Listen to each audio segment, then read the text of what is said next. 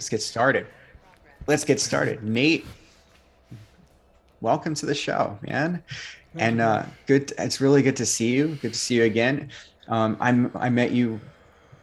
E met you virtually. Met you like four and a half months ago, four months ago or so, mm-hmm. and a lot's changed. A lot's changed for you since since we met. I imagine. Uh, give us a quick introduction of yourself and uh, where you came from and now where you're going. Yeah. Thank you for having me on, Matt. Um, yeah, I um, am a coach. I do emotional healing coaching, integration coaching, um, working in the, the plant medicine space, the psychedelic space, um, doing inner child healing work, energy work, um, and um, evolving my practice as I go and learn more.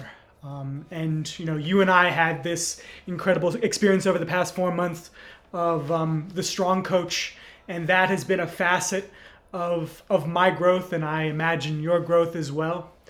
And um, that, in part, has been a massive catalyst, a massive um, jumping off point for me to um, leave my job and uh, devote um, my time full time to coaching.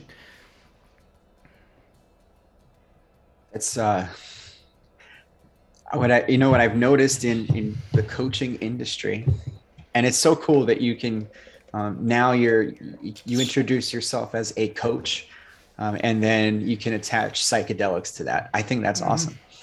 Um, that that couldn't have happened five years ago. yeah. Um, yeah, and, and, I imagine you know the the people who trend toward being coaches um, have a lot in common, and that's the uh, this desire to do more, serve people, um, help, um, share the things that have helped us, and also we like freedom.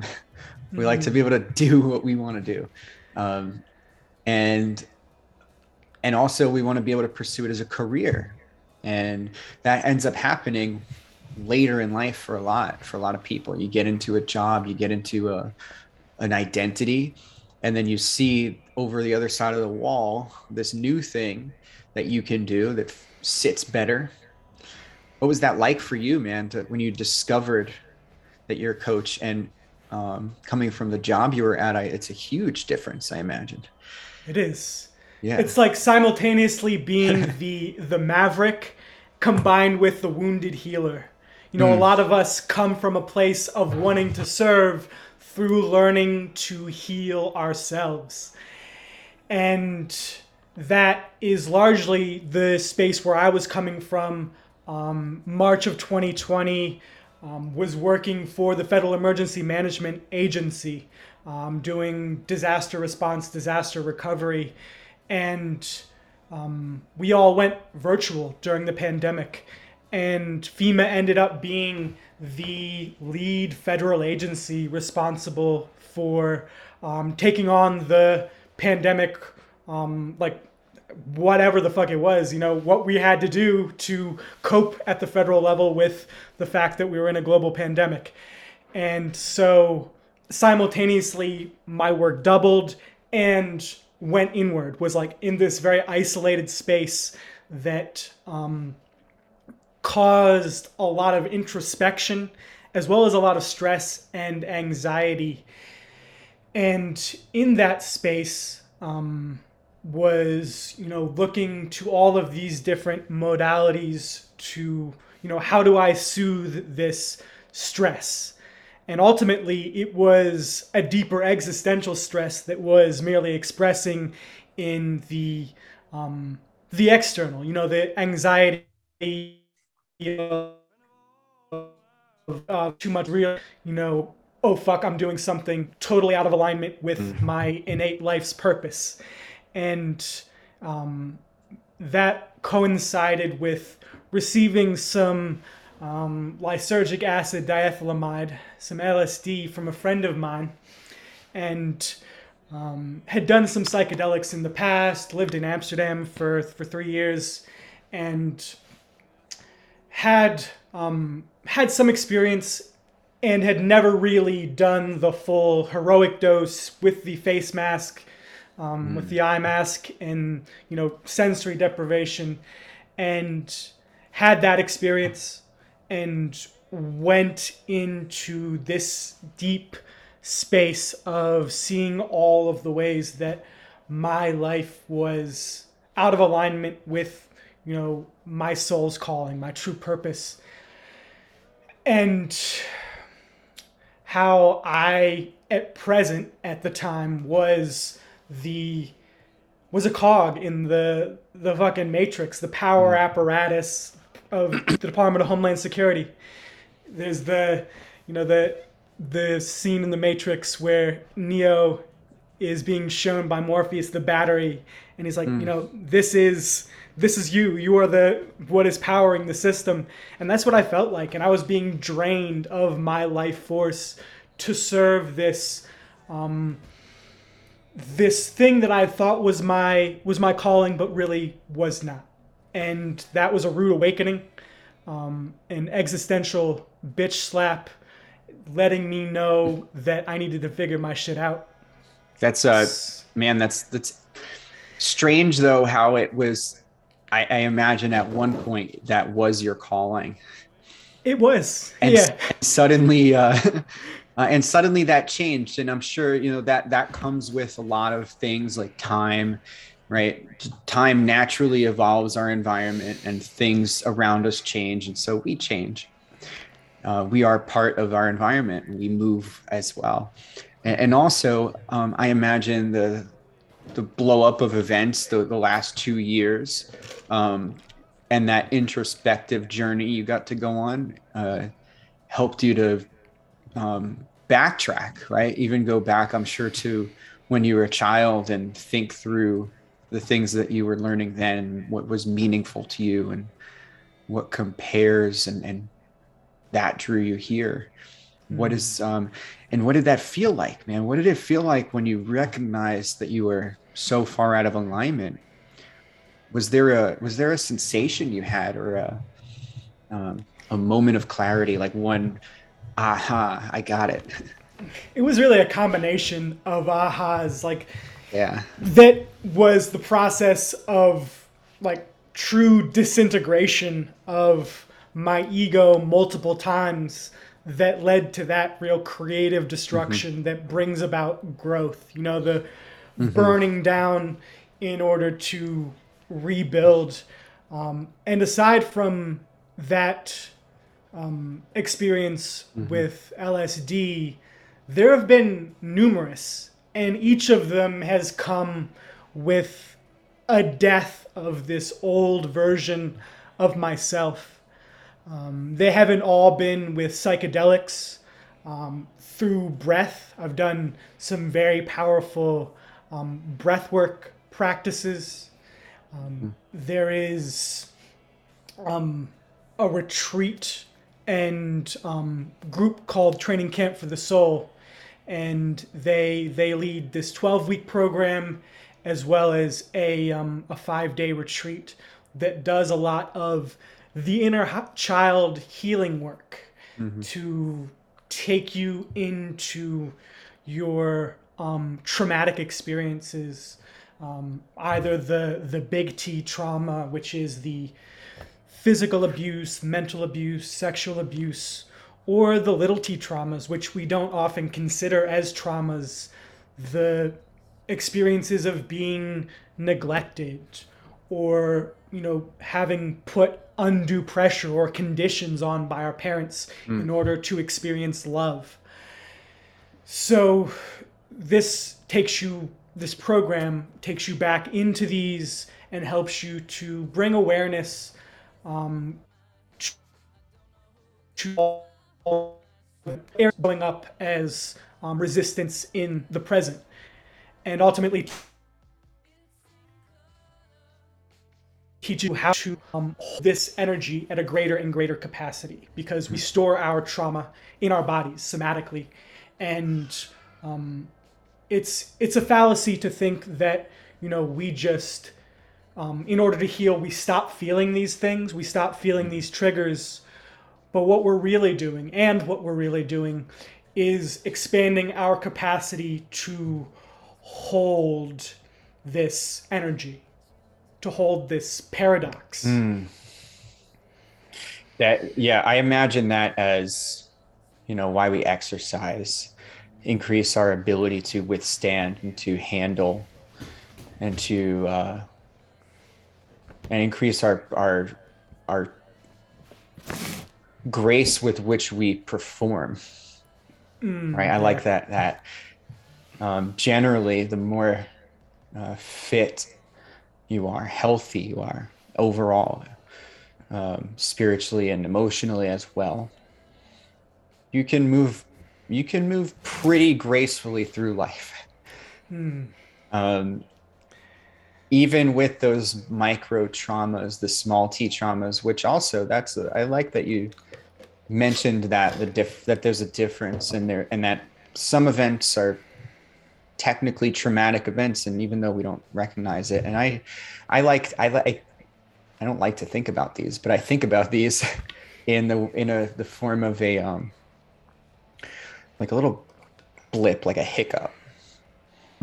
And uh that hiccup somehow throws you off throws off your uh your rhythm and your your flow. Um, it's like dissonance in the music mm. and and eventually we can take those out. Um, there's there's this ancient forest in yosemite valley. Have you been you've been ever been to yosemite? It's on my list though. Dude it's beautiful. There's there it's filled with these little micro forests of um, great sequoia trees. Great sequoia trees are these massive I, have got a picture of this where i'm uh, you know, it's it's got to be four times the length of my arms, like that wide. And they grow in groves, so they uh, they grow as one. Like all the trees in the grove are essentially one unit. They're connected mm. by their roots.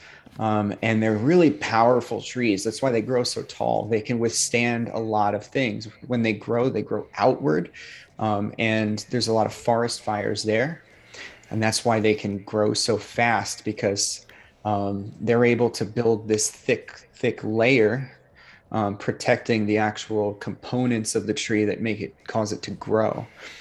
Um, and because all of the other trees around them essentially burn down these trees can grow.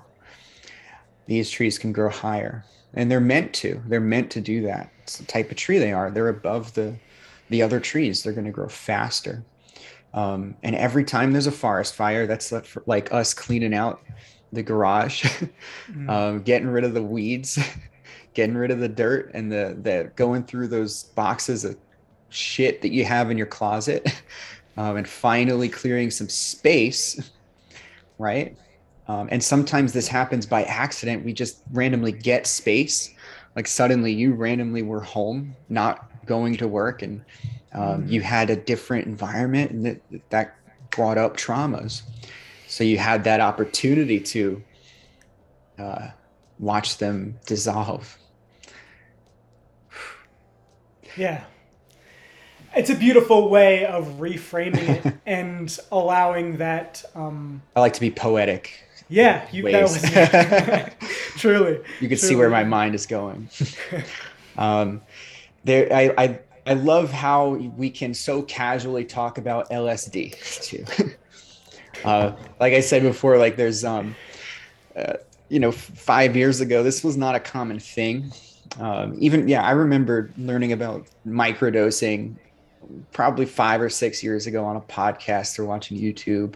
Um, I got to microdose LSD for for a month for 30 days uh, a couple years ago. That was interesting and i'm curious about um, like how you can see this integrating how you can see yourself being able to reach people um, and integrating this um, this medicine into people's lives. And i imagine that's what your coaching is um, centered on is education and integration. Is that accurate? And, and can you expand on that? Like what it is that you see this helping absolutely the the big secret within microdosing and um, you know, using that as the the gateway for the general public into psychedelics is that it's really just the gateway to normalize it. Um, you know, we, we talk about um, microdosing being used as a tool to optimize your performance, to increase flow and productivity, self awareness. And it's a really a way, at least in my perception and conception of what I'm doing, is to normalize it to make the the heroic doses more common, mm. more accessible, um, to increase the level of knowledge about what needs to happen in order to create healing experiences around mm-hmm. them, um, which ultimately leads to greater self knowledge, greater self healing, um, the understanding that we are one, like we are a a blip within mm-hmm. source consciousness, and the the you know living life from that fundamental truth um, creates so much expansion in a world that um, or a civilization i'll rephrase that that thrives on our contraction, on our fear, on our mm. the sense that we are this limited, isolated point separate from everything, because that is when um, that's when we consume the most. That's when mm. we're mm-hmm. most easily controlled and compliant. And um, what I aim through this is to um, really give people the permission to take back mm. um, their own um, divine birthright, their connection with um, whatever they want to attribute to as God, source consciousness, um, you know, Allah, whoever. And it's developing that relationship through the self, through your own innate healing, to come back to to the oneness. And the program that I have created, it's a 12 week program, um, you know, takes people into the practice of um, creating ceremony around the microdosing practice, um, how to, um, the set and the setting, which is, you know, the mindset um, that we go into the experience with, and the setting, the external um, space that we create. So creating that ceremony um, setting the intention, which is the why that we're doing it, um, that we can then work towards with our goal setting, with our vision casting, so that we both have the um, the concept in our head of what we want to achieve and the feeling mm. of how we want to achieve it. And then the accountability, so that we're doing this in a community, in a group of people that can provide peer support. Um, that can provide their own unique perspectives within that um, that growth environment and to then use this medicine in these small microdoses to integrate aspects of ourselves and this combines with the inner child healing work the story work that i know both mm-hmm. you and i um, practice as coaches and um, yeah, ultimately build towards um, the awareness that I was just talking about, the the capacity that we have to connect with the um, the divine within ourselves. What is that capacity? What is how do you, and and backup question. Thought a lot of thoughts come into my head during that because um, the way you described what you do, your, your program, your coaching, um, it touches on a lot of a lot of things, a lot of areas in your life that um, people may or may not know are valuable to combine, like the concept of um, doing anything with ceremony and intention, let alone um, microdosing psychedelics. Um, combining that with your goals and your future and your plans and your dreams and your job and your relationships and and everything. Um, and and a, an interesting question came into my head is when when are people ready for that? Is or is it something where you meet people where they're at when when do people know when it's time for them to integrate um, different practices you know? Something that i've heard a lot from people is that well i don't know where to get psychedelics. Like where do i do i just like tap someone on the shoulder? I'm like yeah don't do that. Google um, it. yeah like there there is a right way to do this and it's when you feel the calling inside of yourself, and that calling aligns with you receiving the connection that feels right that isn't you going somewhere to someone who's also selling you know fentanyl and heroin and all of these other substances that has that a lower um, more dense energy to it. Because the way these this plant medicine was prepared um, plays a lot into the energy that you're taking it into your body. You know, we are what we eat, we are what we consume in all of these ways. And you will feel the calling and it will come into your life mm. um, in this aligned, synchronous way. So when it shows up, when it when it shows up at your doorstep, and that's that's actually how it happened for me too. Um, it was a it was a gift. and uh, that that could happen several times and then you can be ready. And then what happens then? What happens when you are ready? Yeah. When you are ready and to come back to that question that you had asked previously is what is that capacity?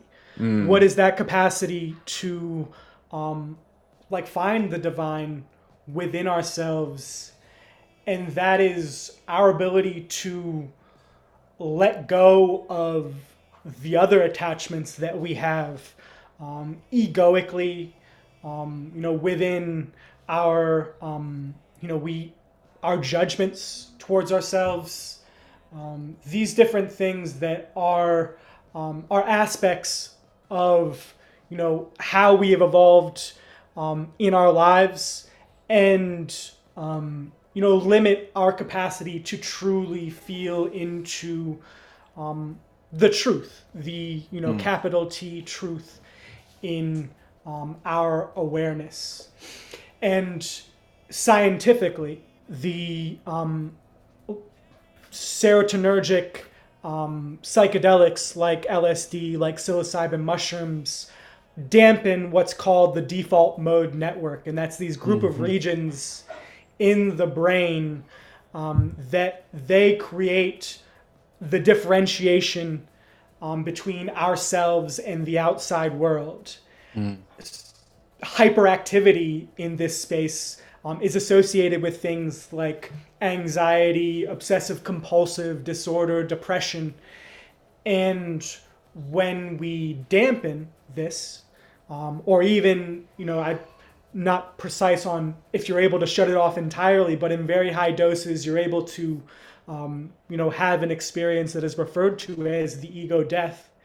And through that, um, you're able to see who it is that you are, um, I believe, eternally. Mm-hmm. Who you are, who is the, you know, undying version of, um, of you, of Matt, of Nate, mm-hmm. without that um, the differentiation between you know you and me as we know ourselves um, is that um, is that and I, I remember reading a um, re- reading a book called the spirit molecule and it was all, it was all about dmt uh, a study that was done on dmt and um, the uh, they described in one part of the study that they did they gave somebody a full dose of uh, DMT. It might actually been the second or third um, that they gave this person, and essentially life went about the same, and they overlaid these images that were in their head over their environment. Um, and then felt the effects like afterward, like there's some purging or um, disconnect, like not disconnection or nause- nauseous feeling, um, disorientation, and it's very fast, right? Um, with that um, particular um, substance. But I was, I got, I'm curious about the, um, like how you said it removes that separation between the inside and the outside essentially. Um, what is on the inside? What are we triggering and seeing or thinking about? Is it our memories? Is it um, uh, emotional like memories? Is it visual how can you describe that i think that it shows us the things that we have been shutting ourselves off to repressing which is why mm. um, many times if we don't prepare adequately with the set with the setting mm-hmm. um, doing the you know having the anchor of an intention um, mm-hmm. um, we can have what's referred to as a bad trip and really what that is is aspects of ourselves that we have been repressing shutting ourselves off to coming up in the form of mm. energy mm. and okay. um, that you know traumatic experiences from our childhood from our past can come to the surface um, and density, energy, um, energy in motion, emotion that is stored somatically in our bodies can come up and out, and we can be forced to do that shadow work, the facing mm-hmm. of these facets of ourselves um, that may not be pleasant for us to engage with. Um, mm-hmm. As they create, you know, a lot of their, they come from a place of shame or guilt or grief or anger all of these emotions that are a taboo to feel. You know, we from society have been mm-hmm. told to, you know, push them down, repress them. Um, that you know, put on a smiling face. Yeah. Yeah. Exactly.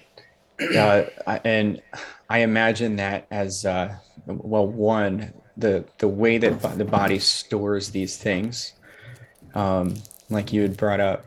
Um, that is somatically stored and this is why you feel certain sensations when you experience certain emotions um, certain sensations in your body like physical things. Um, and will those feelings actually or those sensations come up?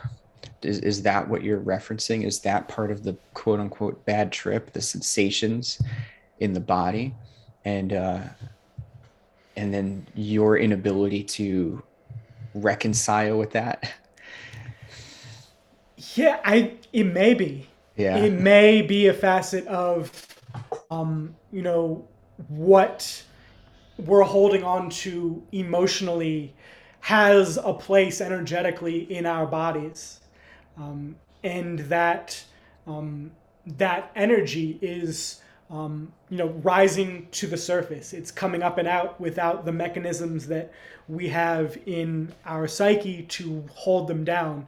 And so those are attached um, in the um, the chakra or the um, you know the the chakra, the energy centers mm-hmm. Um, in different spots in the body. And you know the the um, the root chakra is related to safety and security, whereas you know the the third eye is related to your intuition, and where mm-hmm. there are these different blockages that manifest externally in our lives, they're ultimately rooted in stagnancy or um, density, something mm. blocking the flow of energy within the um, the line of our chakra, which runs from our tailbone mm-hmm. all the mm-hmm. way up to the crown and through the crown.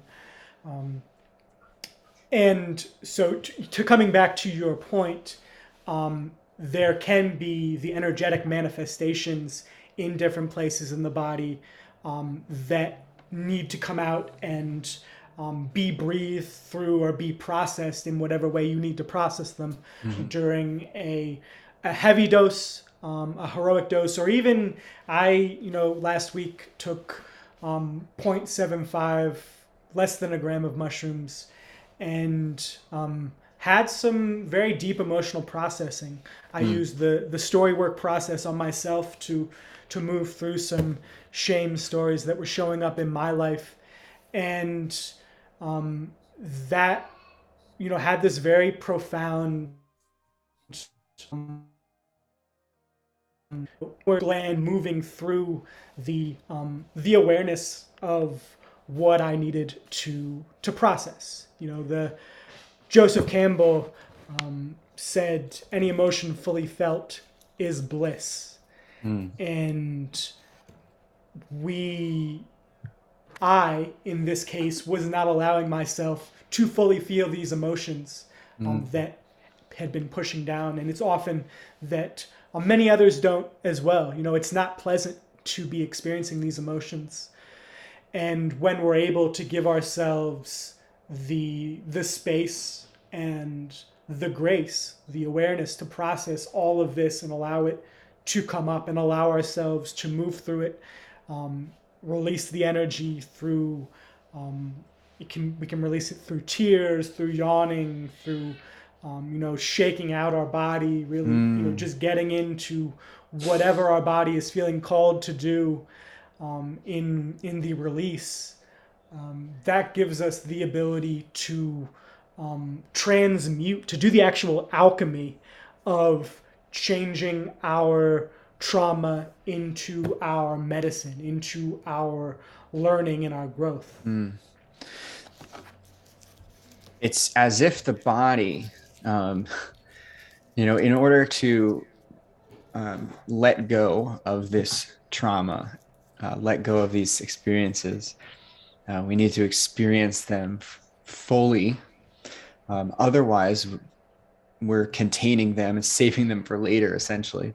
It's like um, saying, I don't want to deal with this right now, putting it in the corner, and then knowing it's there. It's just, it's like in the back of your mind. It's like um, you end up having the same arguments with people over and over, the same um, thoughts that go into your head, the same stories you keep telling yourself, the justifications for things, or um, that's the doubt. Um, and and for some reason the human body is capable of suppressing capable of suppressing these things. That seems like a flaw. That seems like a flaw in the design not only are we saving it for later we yeah. are also creating something that is 10 times worse in oh um, yeah definitely.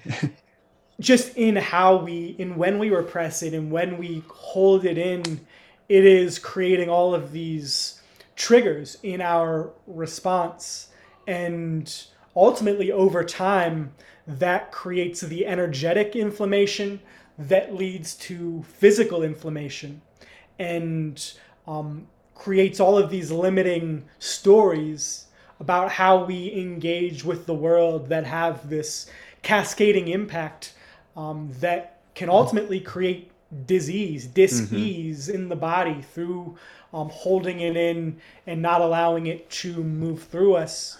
Um, so you know, it's coming back to um, the the story work process of allowing ourselves to you know first have the awareness of how our perception is creating reality, how our words are creating our imagination, our thoughts, our feelings in the in the medium term and then in the long term that creates the stories that influence our reality. Our reality is entirely mm-hmm. internal. And, it's ours, yeah. It's our reality. Yeah. yeah. Not the reality. Yeah. I'm curious. Um, you said last week you did 0.75 grams of yeah. mushrooms, and and a usual dose is two and a half, three, something like that. I would say right. the heroic dose as heroic dose is a little bit more five, right?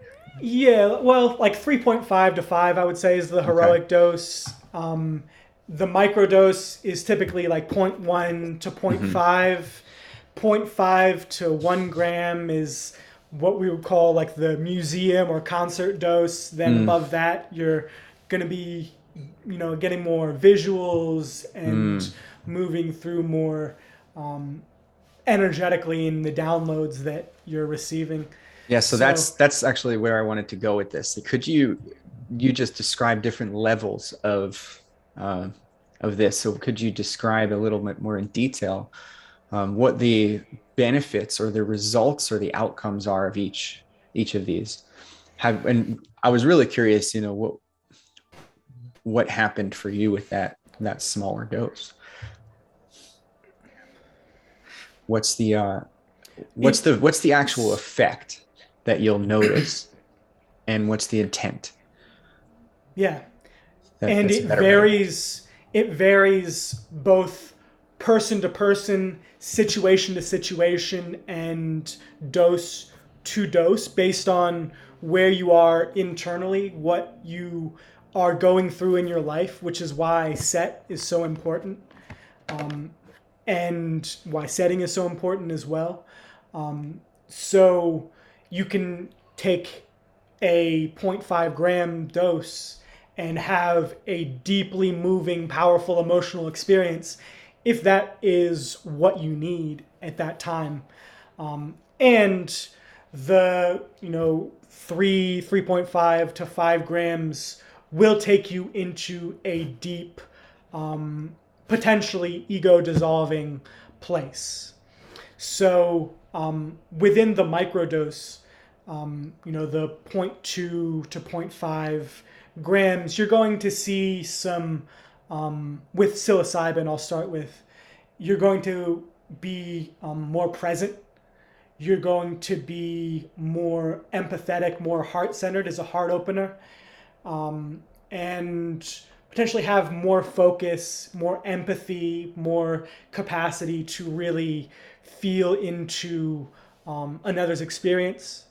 And then as you progress up in the dosage, you're going to experience um, more divergent thinking. So there's convergent thinking, which is you know the the thinking that the kind of mainstream um, you know socially acceptable drugs create, like alcohol, nicotine, caffeine. Um, those create convergent thinking, which is you know m- pushing us into that conforming space of thinking like everyone else.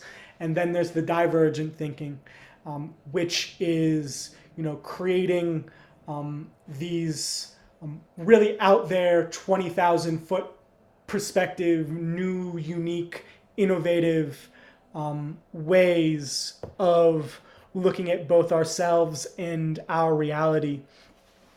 And um, with as you go up in the dosage, you're going to see more dampening of the default mode network, which then leads to potential ego death or ego dissolution, um, and see aspects of yourself um, that may have been kept in the shadow or to um, i'm going to put it out there even encounter entities energetic entities um, within the the psilocybin realm within that um, expanded energetic um, aperture. You're really expanding the aperture with what you're able to perceive and receive outside of just this physical reality.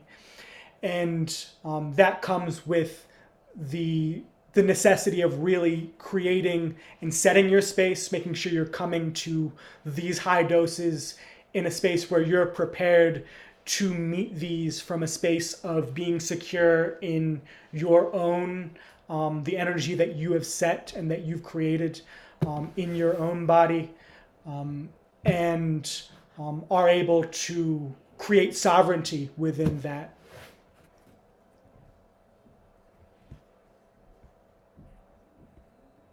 I'm not hearing you, bud. Oops. It's all good. Um, I imagine that with um, the way you describe this, and at least psilocybin does this, do the other do other psychedelics affect um, the default mode network in the brain in, in, the same ways, or is it similar ways? Are they all um, do they all have unique properties?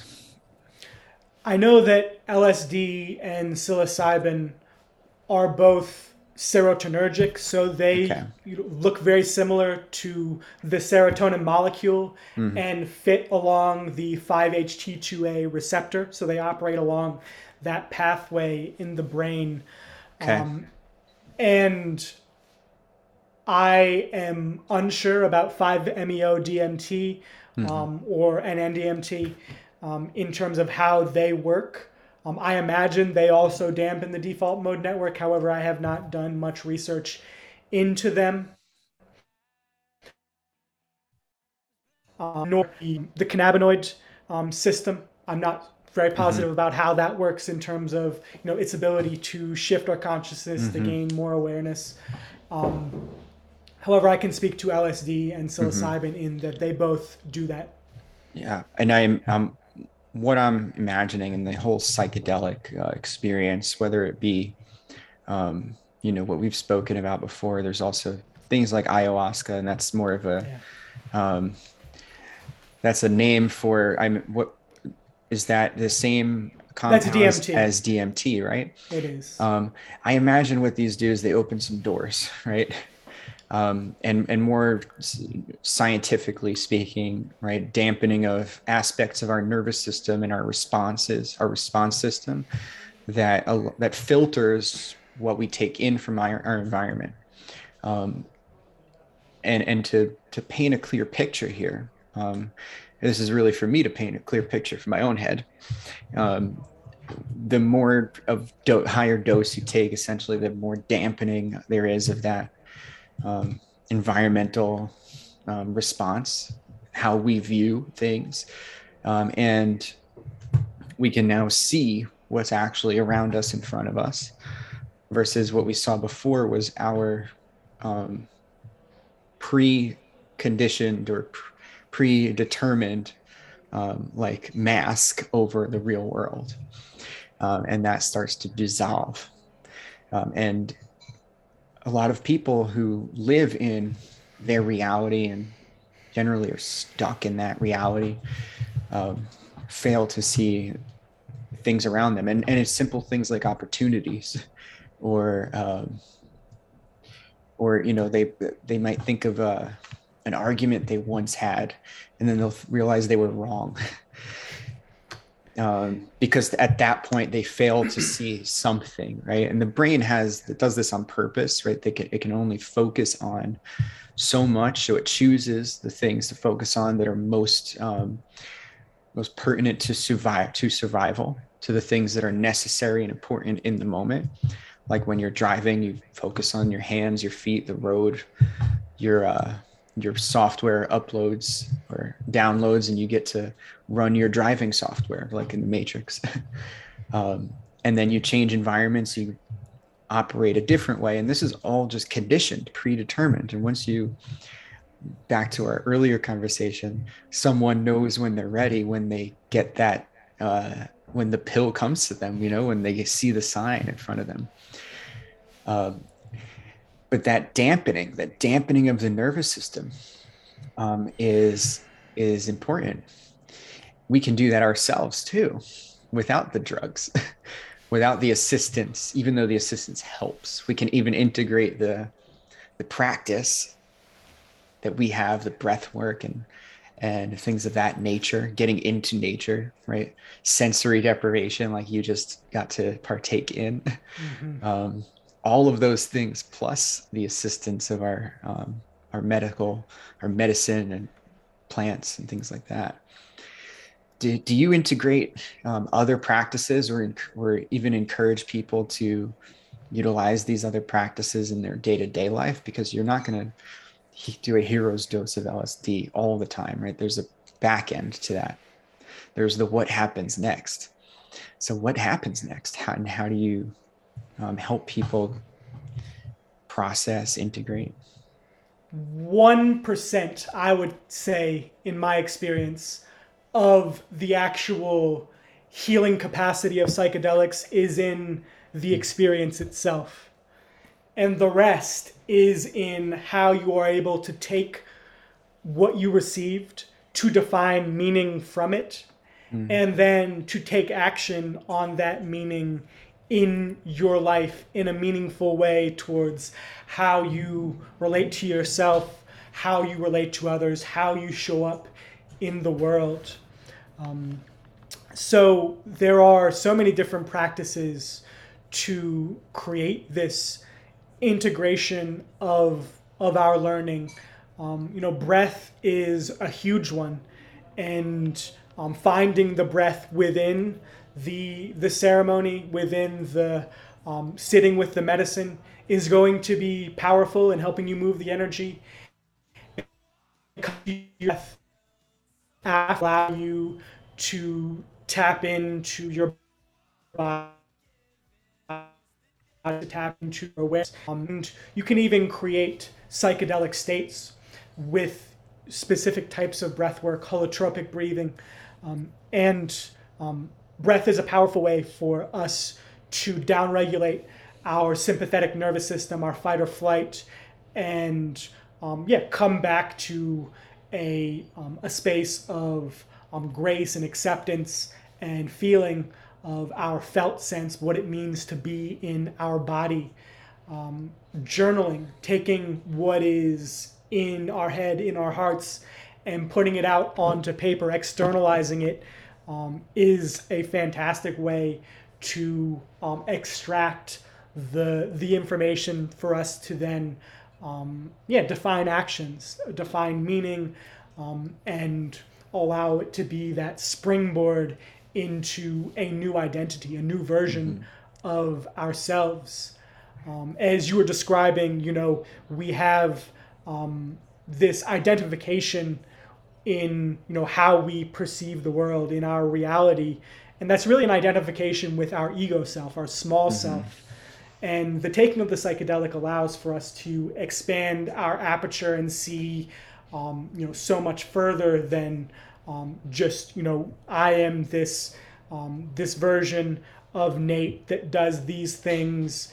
And you know 60 to 70% of my thoughts are the same throughout the the entire day or 60 i, I experience 60 to 70000 thoughts um, throughout the day and 90% of those are exactly the same which reinforces this old identity so the psychedelic gives us this pattern interrupt mm. and these lessons within the pattern interrupt that then give us the opportunity to pull all of that information and create the new identity in our um, in our waking life, in our ego, our small self, pulled from the higher self, is been in my experience. It's with with all of this understanding that you have, and I imagine other people have of these medicines. Why is it still so taboo? And will it become something mainstream? Uh, to answer your second second question, I hope. Yeah.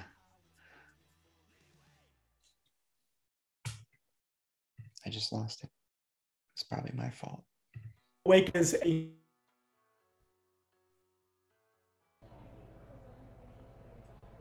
I'm back. I lost You're you back. for a second. I'm sorry. All good. No worries. Yeah. So to answer your question, this, this Losing you again. Um, again, can you hear me now? I got you. Keep going. Yeah, you got me. Okay. Yeah.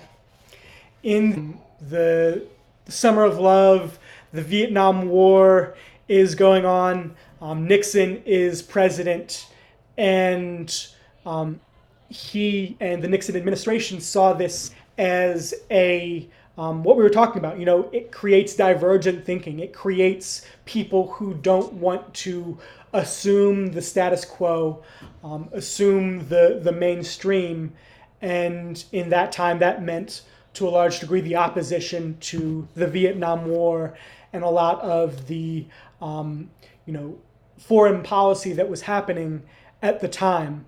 So um, instead of you know making um, being a hippie, being black, being a minority, being you know a person within the um, the counterculture illegal, what they did was they made heroin, they made peyote, they made cannabis, LSD, psilocybin.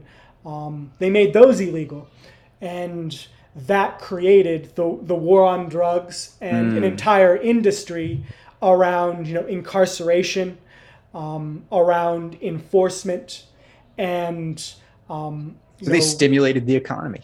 they did. They, they did a really amazing job at um, ruining people's lives and extracting their life force to um, mm. yeah to stimulate the economy essentially.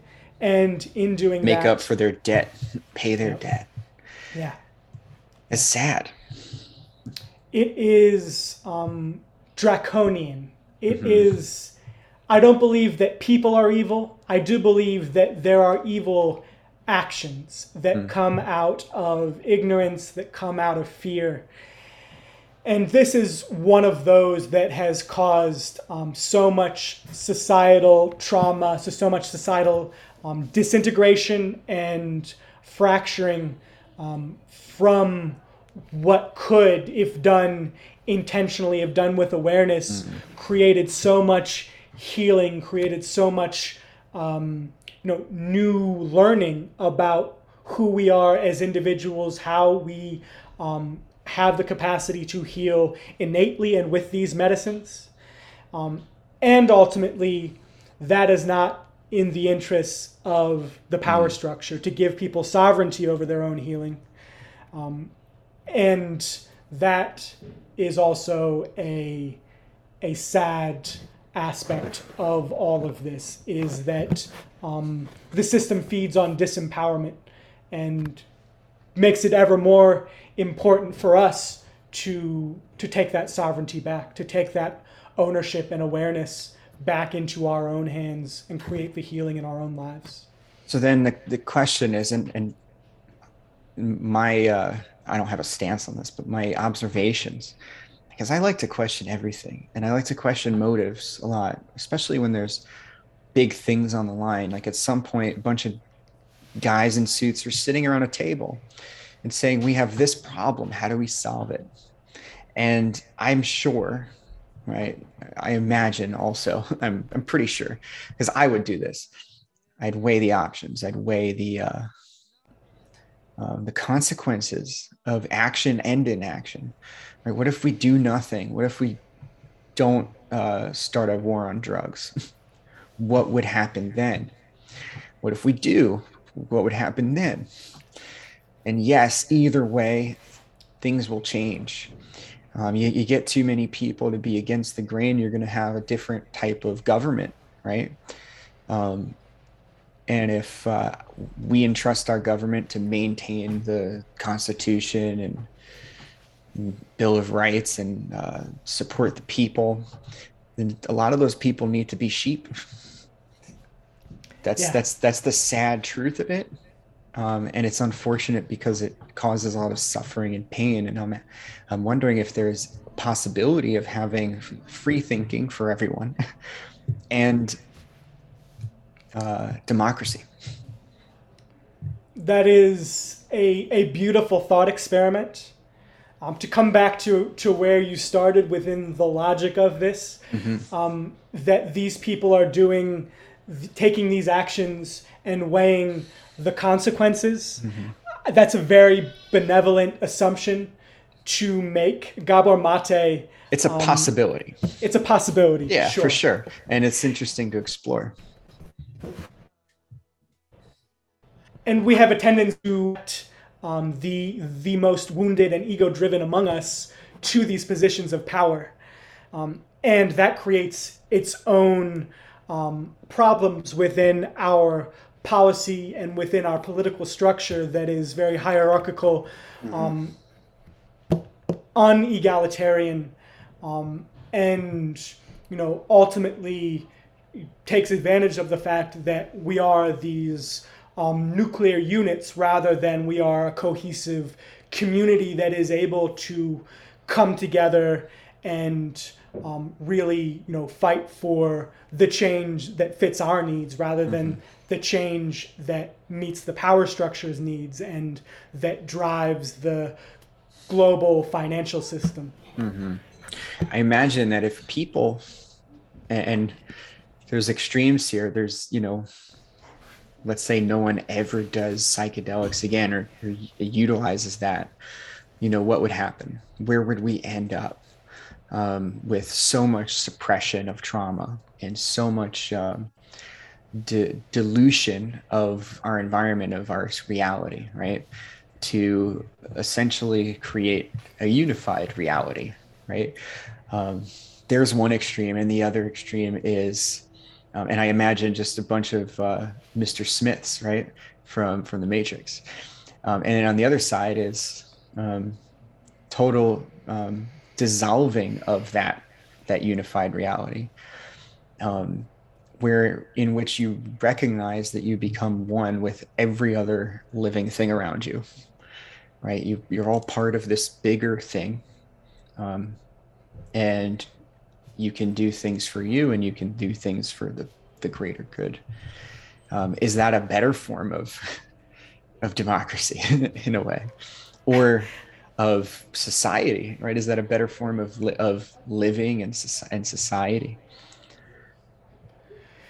It's a great question, and in in thinking in engaging in that thought experiment as well, um, with the initial premise of you know people never doing psychedelics again, mm-hmm. um, that happened back in you know 1969. Mm-hmm. Um, they made LSD a Schedule One um, substance, and Stanislav Grof, who had been using it to um, help people um, cope with trauma, help people process their trauma, developed holotropic breath work.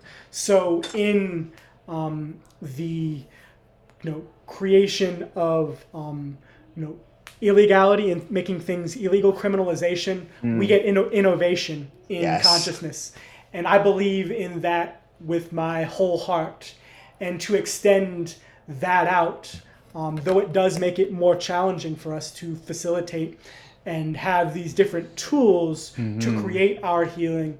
I think ultimately what we are moving towards is um, an unstoppable new awareness um, towards the fact that we are this you know blip within source consciousness that we yeah. all just are this one drop in the ocean of universal um, unconditional love and so within that, we can either move towards that with more resistance or move towards that with less resistance and the kind of um, community and the kind of um, you know dark night of the soul that we are in collectively mm. i i feel um, i imagine i imagine is creating a, a fracturing of people in a much quicker way towards mm-hmm. those who see this potential and those who are so scared of the potential or those who have no awareness and are wrapped into mm-hmm. the fear that is being created in the absence of this potential. Mm. I wonder how much um, in, in all that we do to um, to dance with our fears, right? To get ourselves uncomfortable and to um, engage in psychedelic experiences and do the work, right? To essentially stand up next to our fears and learn how to how to tame them. Um, do we t- do we create other?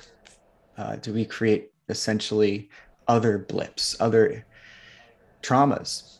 Um, there's there's a dichotomy to to everything and I, I'm sure, and, and I'm sure you can expand on this in your teaching with people in your course. Um, but um, for people listening who are curious about the psychedelic experience and curious about what it, what power it has and what it can do, um, could you expand on the dichotomy of the effects and what happens and what could happen? um, if there are you know negative attributes that you're um, you become aware of and work through.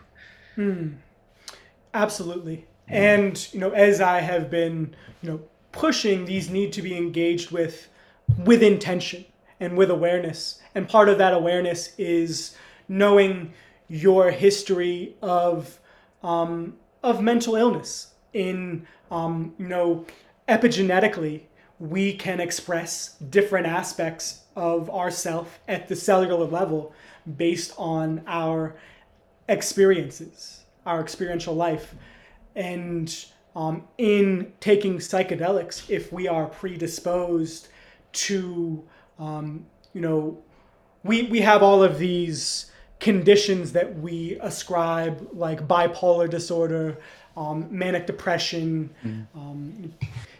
PTSD, um, and um, within that, if you have a predisposition to um, a psychotic disorder, having taking a substance that's going to further disconnect you from reality can create a deeper wound, a deeper trauma, and a deeper fracturing from mm. your reality and worsen um, what is your experience already.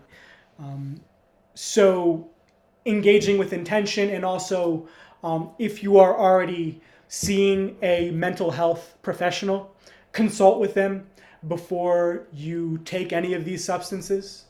Um, and if you are on a substance like, um, what is it, lithium, mm. um, lithium bicarbonate has for, the, that's for bipolar disorder generally. Correct. Right? Yeah, that's for bipolar. Um, it's used less and less, mm-hmm. um, and I, I, know that it is still um, in practice um, for bipolar disorder. It can lower the seizure threshold, and um, can create, um, yeah, the can, can put you into mm. a coma. so, knowing the interactions are important. Interactions, contraindications. Sorry for finishing your sentence. Absolutely, it's all I good. Just, I, I, was having the same thought. I was like, oh. okay, yeah, and that's that, dude. That is so. Um, that is a really valuable suggestion for people because um, I imagine most people's first experience with these things will be street drugs um, because it's it's not legal. Um, technically. You can get it. You can get things uh, online through, you know, shady Canadian websites and whatnot. It's Canadians. Um, but usually it's from a guy who knows a guy. and you don't know what's in it. And also, you're not really in that, like you said, you the set of what what you could be to get the results that you're really looking for because that i'm sure there's some curiosity like the first time you you heard like your buddy could get mushrooms and, and you're like oh I'm, what's what's going to happen what am i going to see um, you're unaware of the fact that you need to be in a great or an intentional mindset and with the right setting going into that. Um, generally and i even heard this in college like it's good to do it with someone who's not doing it um, to, so they can essentially keep you safe guide you through the process whatever that means. Um, and, and, having having the understanding though that um, set and setting is really important um, and that also means you can consult your doctor um, if you're not in the right mindset or mind state at the time um, then don't do it right? Mm. It's not the right time. Like you find the right time to do it. If you feel like you're forcing it, if you feel yeah. like you're really like, if it's coming from an ego place of wanting to have this experience yeah. for the sake of having it, that's a good sign that pull back. It's time yeah. to wait. It's time to sit with what the intention is, what you're moving into, and is driving you to have that experience. And mm. in each of my, even when I sit with a microdose, um, I check in with my intuition and a really great um, intuition practice that I learned from the book um, Spirit Hacking by Shaman Durek. Um, if you want to learn more about shamanism in a really practical way um, and how to integrate practical aspects of shamanism in your life, um, check that book out. Amazing mm. book.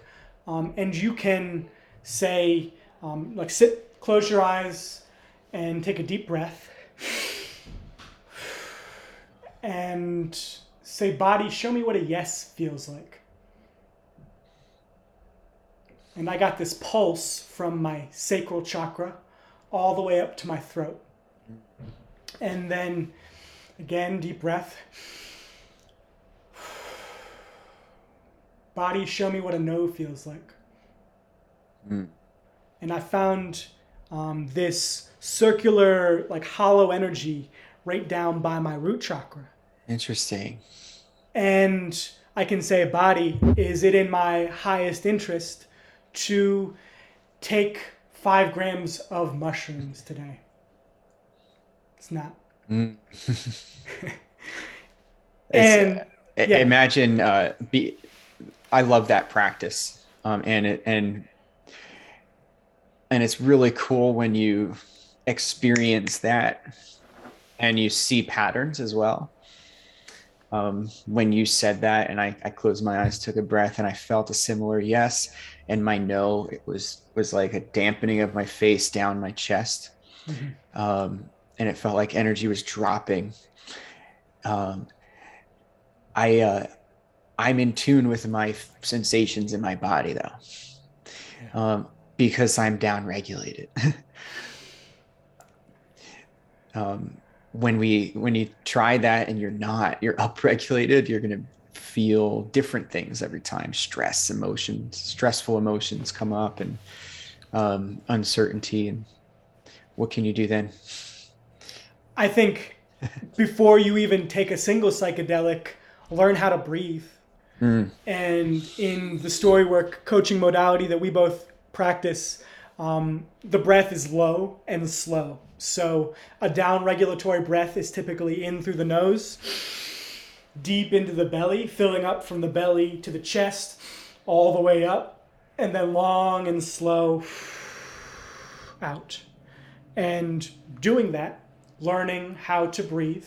And typically it's a slow nasal breath deep into the belly, and the slower, the better out. And you can mm. slow down your breath and really get into the parasympathetic, the rest and digest state, and create a tuned in place in your body merely through breath. And that is going to be a huge benefit both as you go into the space of being in the psychedelic, as you come up, mm-hmm. as you sit with all of the intense energy that's coming through you through this, you know, widened aperture and as you come down and as you process, as things come up, as challenging emotions, as challenging um, energies come up into your body, you know, from that have been repressed um, mm. for processing, learning to come back to that down regulating breath is an amazing process to create the um, parasympathetic priming, the mm. um, calming sensation of being out of your head, being in your body, and being present with what is happening um, in the in the emotional body, in the the felt sense mm-hmm. in your energetic bodies. So yeah, breath is huge. Uh, I, you can you can pitch your your course when we when we finish this up and describe it a little bit more. And i'm i'm imagining those are the things that you'll get to experience is the story work the breath work learning how to manage the state create the set and then you can begin to uh, layer in the, the the those next steps. I want to ask a few uh, we'll call them rapid fire questions just fast things. Um, psychedelics in terms of healing neurological damage, neurological issues. I've read recently about a uh, an event that occurred with like a with a 15 or so year old girl that had um, head trauma, and it caused her to have um, difficulty sleeping, um, or meaning she would she would sleep too much. Right, had a lot of trouble with um, staying awake or staying active for too long, um, as well as issues with memory um, and disorientation and signs of uh, anxiety and depressive disorder and things like that. Um, and then doing a, a dose of LSD and suddenly having no none of those symptoms. What's your what's your belief or understanding on that? So scientifically, um, the serotonergic psychedelics LSD and psilocybin create um, stimulate BDNF, brain derived neurotrophic mm. factor, in the brain, and that increases like you know the transmission of energy through new yes. pathways and forms strengthens weak linkages within the brain. Mm. And so even just taking small doses um, can help to um, facilitate the creation of um, stimulation of BDNF and the creation of glutamate, which is this really important amino acid that is responsible for information processing, learning, increasing neuroplasticity, um, and you know aiding our ability to take in knowledge as well as to assimilate um, new things. Mm-hmm. That's the, I'm I'm really happy you had that answer, um, and specifically that answer. I didn't know that. That's really cool. And uh, for anyone listening, BDNF can also be um, produced um, through exercise and play, simply just mm-hmm. in doing doing playful things, right? Um, engaging in something that's non-competitive play, um, or you know, moderate to high intensity exercise and cold exposure and heat exposure. cold exposure, exposure so heat exposure, yeah. Hormesis, yeah. Uh, so if you're struggling with things like memory, focus, things like that, in, in introduce these things into your life, and they'll these they'll you'll start to see improvement. Um, and next question, um, I've got 10 grams of mushrooms. What should I do? what is your yes saying when you ask your body how many grams of mushrooms should I take, five or ten grams? it's not going to be ten in a row. It seems like a lot to eat. All right. So so yeah, I um I can invite you to consider different options, and one is um, one heroic dose, and with that um, to integrate that, give yourself some space from the heroic dose, and then um, start a microdosing mm. regime. You can even join my 12 uh, week program if you wish. Mm. Um, and that will um, give you both the, the peak experience of going deep into the space that you can then anchor into through the microdoses of, you know, that, you know, little, that tiny, um, you know, introduction into that space while you're still um, processing aspects of your regular life you know raising a child connecting with your partner um, mm. building your business and doing that from a heart-centered place as a leader um, as you know someone who is coming from a trauma-informed aware awakened um, you know wanting to spread your gifts um, in order to heal the world from the for the greatest good. Beautiful. So you recommend um, to get the best use out of that scenario, that volume. Um, that is an option. That's a, that's I, a, that's I'm not recommending that. I'm I am um, you know agnostic on okay. how you use it, mm. and that is something to consider. That you know you can use it in this deep way in the depth and in the mm-hmm. breadth in different mm. ways and to play around with it um, in how that might best suit your your needs in terms of mm. what is mm-hmm. happening externally in your life. So, if I can summarize everything we've talked about today, um, the use of these things are completely subjective in how you both desire it right in your life or no, notice it acknowledge it in your life and how you um, utilize it um, and the, the, the important factors to consider are um, intention, right?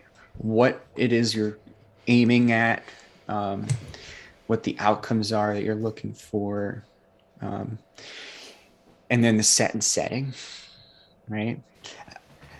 With uh, under set, right? Understanding yourself. Are you physically, emotionally ready for this? Psy- uh, psychologically ready as well. And then the setting um, is your environment one of low stress? right. So, you know, you're not going to be in a place where your kids are screaming at you or you're, uh, um, you have to go somewhere, right? You give yourself both space and, and sp- space in here and space out there. um, are, is, would you add anything to that? Add anything to what we could summarize Absolutely. this with? Yeah, that, that is, um, the 1% that we discussed. Mm-hmm. The right. next is the 99% of integration. You know, having tapped into this expanded um, state of awareness, what are you then bringing back into your day to day life that you are taking action on, that you are changing how you show up, um, you know, as a parent, as a partner, as a son, as a daughter, um, with the people that you love, with the people that you have one interaction with and will never encounter um, with how you grow your business sustainably. Um, 99% of the work is done outside of the container of being in the plant medicine space. And that's um that any anything you'll find education wise or how how much education is this really it's it's just so vast um anything you'll find I, I watched a lot of youtube videos early on when i was planning to microdose lsd um, and what i found is that when uh, people described their experience with it um, there were very little um, known recognizable effects. And it was things that they noticed six months later a year later three years later um, when you encounter something and you're like wait a minute. This used to do this and now i'm acting this way. It's strange. Um, and i can share a similar experience to that months after um, doing this starting stopping. Um, i noticed myself putting putting myself into uh, places that I usually wouldn't, like uncomfortable places. Um, putting myself out there, being more uh, inquisitive and social, which was uh, diff- strange for me. Um, reaching out to uh, to people and uh, not really feeling the burden of um, giving a shit really like mm. what people think it was more like i now can i can do this like that came into my head um, what i was um, experiencing at the time was self-doubt and, and imposter syndrome lack of confidence in addition to the uh, the diagnosable stuff the depression and the anxiety and such um, i did not take in my mental state to consideration um, luckily I, came out unscathed. um, and I started seeing opportunities everywhere, and that led me down a path of really um, d- doing a lot of a lot of things, a lot of learning, and a lot of self personal development. Um, so it was definitely the the the fact that what I noticed is this opened a doorway, and then I got to choose to walk through that doorway. Um, because I recognized that I had the choice to walk through that doorway. It wasn't, I didn't need the permission. You know what I mean? Um, this has been really, really informative, man, and fun. And, uh, you know, we got really uh, deep into the thoughts, um, into hypothetical situations, which I love. I love pondering possibilities and, um, you know, it helps you understand a little more of your purpose. Um, and also this, I love that you have the scientific explanation of things. That's really, um, I find it really valuable. And then being able to make it practical, like something you can put in your hands and, and now understand, like, I know what to do with this instead of, uh, you know, how much should I take? What should I do? Is it, how am I going to feel? Um, could you walk us through your, uh, walk us through what you do, man, with your, your program, um, and how people can, uh, can get into it and find you or find you and get into it. Absolutely. Share Thank you for this opportunity to yeah, to speak on this work that has been the culmination of the the last um, well practically the past four months, but ultimately you know all of my life building towards launching this beta program, um, and a lot of what we have talked about is integrated into um, what we will be doing in um, learning how to um, set your space, create your own internal awareness for the amount that you're ready to do, um, testing your substance to make sure that you are taking what it is, in fact, that you think you're taking, mm. um, and creating the the internal um, mindset and setting um, for the experience, and within this increased um, space of neuroplasticity and of openness that you just described in you know your increased ability to take responsibility and inspired mm-hmm. action to be the leader in your own life to be the victor um, mm-hmm. rather than um, the the person who has the victim mentality the person who has the imposter syndrome um, using this um, medicine as a tool to set our goals, create our vision, and allow um, this expanded um, state of awareness to then move us um, week by week through these 12 weeks into um, this new identity. And week to week, there are different aspects of integrating um, facets of ourselves, like the ego, the inner critic, um, the inner child, um, and doing this healing work in a group setting. In there will be a weekly medicine circle as well as a um, weekly breath circle, in which um, we do some different kinds of breath work each week that can be used as a tool, and then the ability to um, integrate new things in your life, uh, these catalyzing habits that then feed your ability to show up in new, expansive, um, more heart opened ways in your relationships with others and yourself. It it sounds like a beautiful experience. um, you said it's 12 weeks. What can people expect or um, what would what will people know or have when they're finished?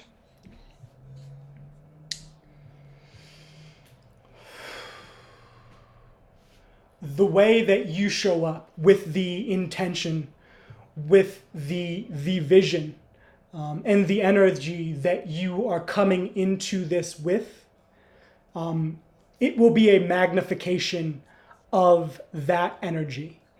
It will be um, seeing the the ways that you may have wanted to move through a painful divorce or seeing mm-hmm. the ways that you're triggered in different ways through previous experiences it will be first the awareness and through that awareness through the mm. healing through the processing and the integration you will be able to hold more of that um, resistant mm-hmm. energy and be able to move that through your body in the different ways that it's showing up and that it may be limiting you at the beginning of the course.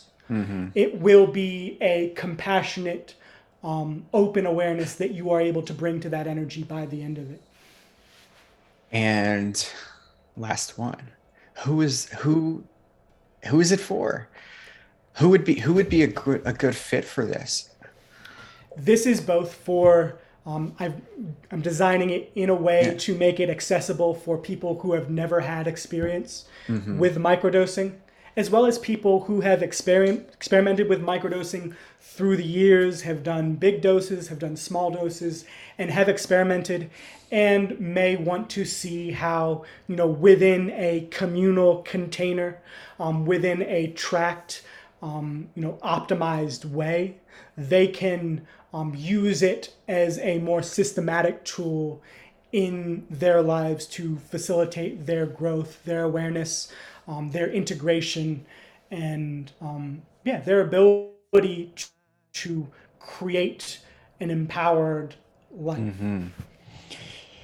So, if if someone wanted to to get started, what do they what do they do? Where do they go, Nate? innate.flow, I N N A T E, um, flow.co or at innate.flow on Instagram. Um, you can book a discovery call with me. Um, and I'm leading a free masterclass um, next Sunday at, I want to say 2 p.m. Central Standard Time on how to use uh, psychedelics to optimize your life. And there will be a little bit of breath work, there will be a little bit of um, doing the, the intention setting, as well as you know going through a lot of the practical aspects of how to do it, um, how to use these catalyzing habits that we've talked about over the period of two hours, as well as you know how to move into the integration, bringing um, this new identity into the world the best way. Beautiful, beautiful, my friend, and. Uh, I, will see you in a couple of weeks. I'm gonna yeah. get to we're gonna get to hang in in Absolutely. Austin, Texas, and for uh, for five days. It's gonna be it's gonna be pretty cool. And potentially um, do a uh, do a podcast on on having sat with these plant medicines in this mm. expanded Aperture State. So mm. I look forward to that opportunity potentially as well if it ends up happening. Yeah, I am. I am really excited. I would like to uh, sit down with a few people at this event. Mm-hmm. Um, in a, in some sort of circle or or square, whatever shape we decide, and uh, and and throw down, get get into the the experiences, like personal experiences. I think that would be really fun. Yeah. Um, and there's there's going to be some great people there that can share um, all kinds of experiences, both psychedelic and and not life right? experiences, life experiences, business experiences, metaphysical experiences, yeah, and physical experiences, all all the cool stuff. Um, so yeah, p- listeners have a ton to look forward to. You got to hear from an awesome guy today and learn about something that's we've been we've been talking about a lot lately, the psychedelics, and uh, uh, we had we had Ryan Sprague on and yeah, talk about cannabis. Um, yeah, brilliant. You guys should work together. You should do something together. I don't know. Would love to, Ryan. If you're hearing this, get at me.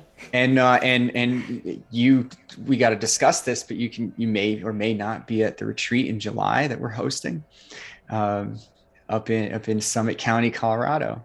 I'd love to. I'd love to have you up there. Um, but we'll talk about details of that. Yeah. Um, I appreciate you, man. Thank you for thanks for your time, and. We'll see you soon. Beautiful, brother. Thank you for this having was, me on.